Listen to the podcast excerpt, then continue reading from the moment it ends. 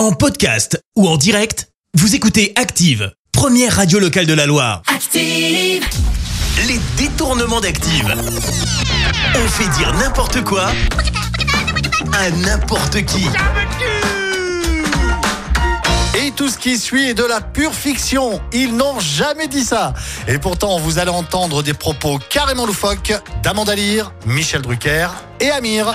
Et on attaque avec Amanda Lear qui va nous dire ce qu'elle aime bien faire pour se détendre. Moi, j'aime rire et c'est pour ça que j'ai toujours aimé m'asseoir à côté d'une bécasse. Elle s'appelait Fergie, elle était moche. Voici Michel Drucker qui va nous raconter une anecdote qui lui est arrivée très récemment.